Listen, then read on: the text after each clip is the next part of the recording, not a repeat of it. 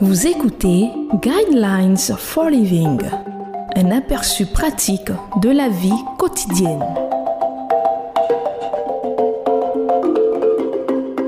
Bienvenue à votre émission Le Guide de la vie.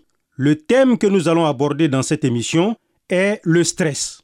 Le verset qui va servir de base à notre méditation de ce jour est Jean chapitre 16 verset 33 qui dit Vous aurez à souffrir dans le monde, mais prenez courage, moi j'ai vaincu le monde.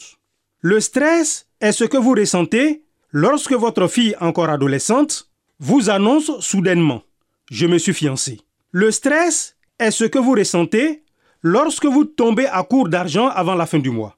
Le stress est ce que vous ressentez lorsque vous ratez votre avion et que le vol suivant arrive après le mariage auquel vous devez assister.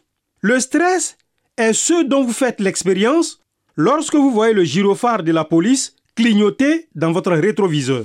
Le stress est ce que vous ressentez lorsque vous avez un rendez-vous et qu'il n'y a plus d'essence dans la voiture parce que votre fils l'a utilisé la veille. Le stress est ce que vous ressentez lorsque vous êtes dans l'armée et que la promotion vous passe sous le nez. Chacun sait ce que c'est aujourd'hui, qu'il vive au Caire ou à Tokyo. 80% des travailleurs déclarent être stressés au boulot, près de la moitié déclarent avoir besoin d'aide pour apprendre à gérer leur stress et 42% rapportent que leurs collègues ont besoin d'aide au niveau du stress. Pour rendre tout cela plus personnel, finissez la phrase suivante. Le stress est ce que je ressens lorsque. Aucune tranche d'âge n'est immunisée au problème, qu'il s'agisse d'enfants dans la cour, de récréation ou des personnes âgées qui ont trop peu de revenus pour vivre. Cela dit, soyons clairs lorsque nous parlons de stress. Tout stress n'est pas mauvais. La pression crée la tension qui soutient le pont suspendu au-dessus des eaux déchaînées. La pression sur les cordes d'un violon permet à la belle mélodie de sortir des doigts du musicien qui frotte ses cordes de son arquet. La pression fait résonner la caisse claire au tempo du batteur.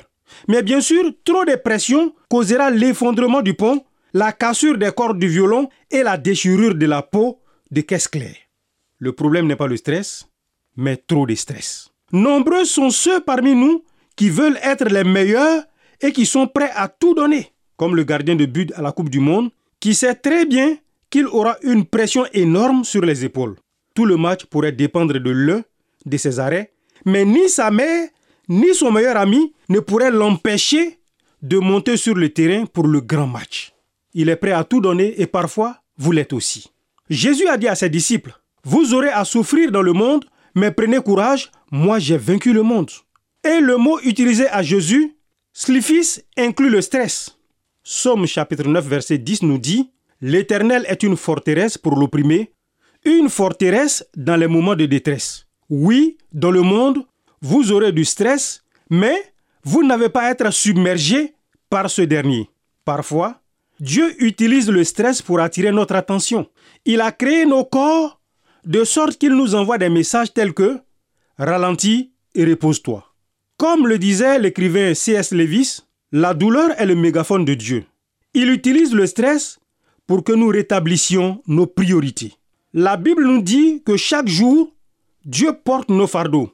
Somme chapitre 68, verset 20. Tournez-vous vers lui dans les moments de stress. Je vous conseille de lire Jean le chapitre 16, versets 1 à 15.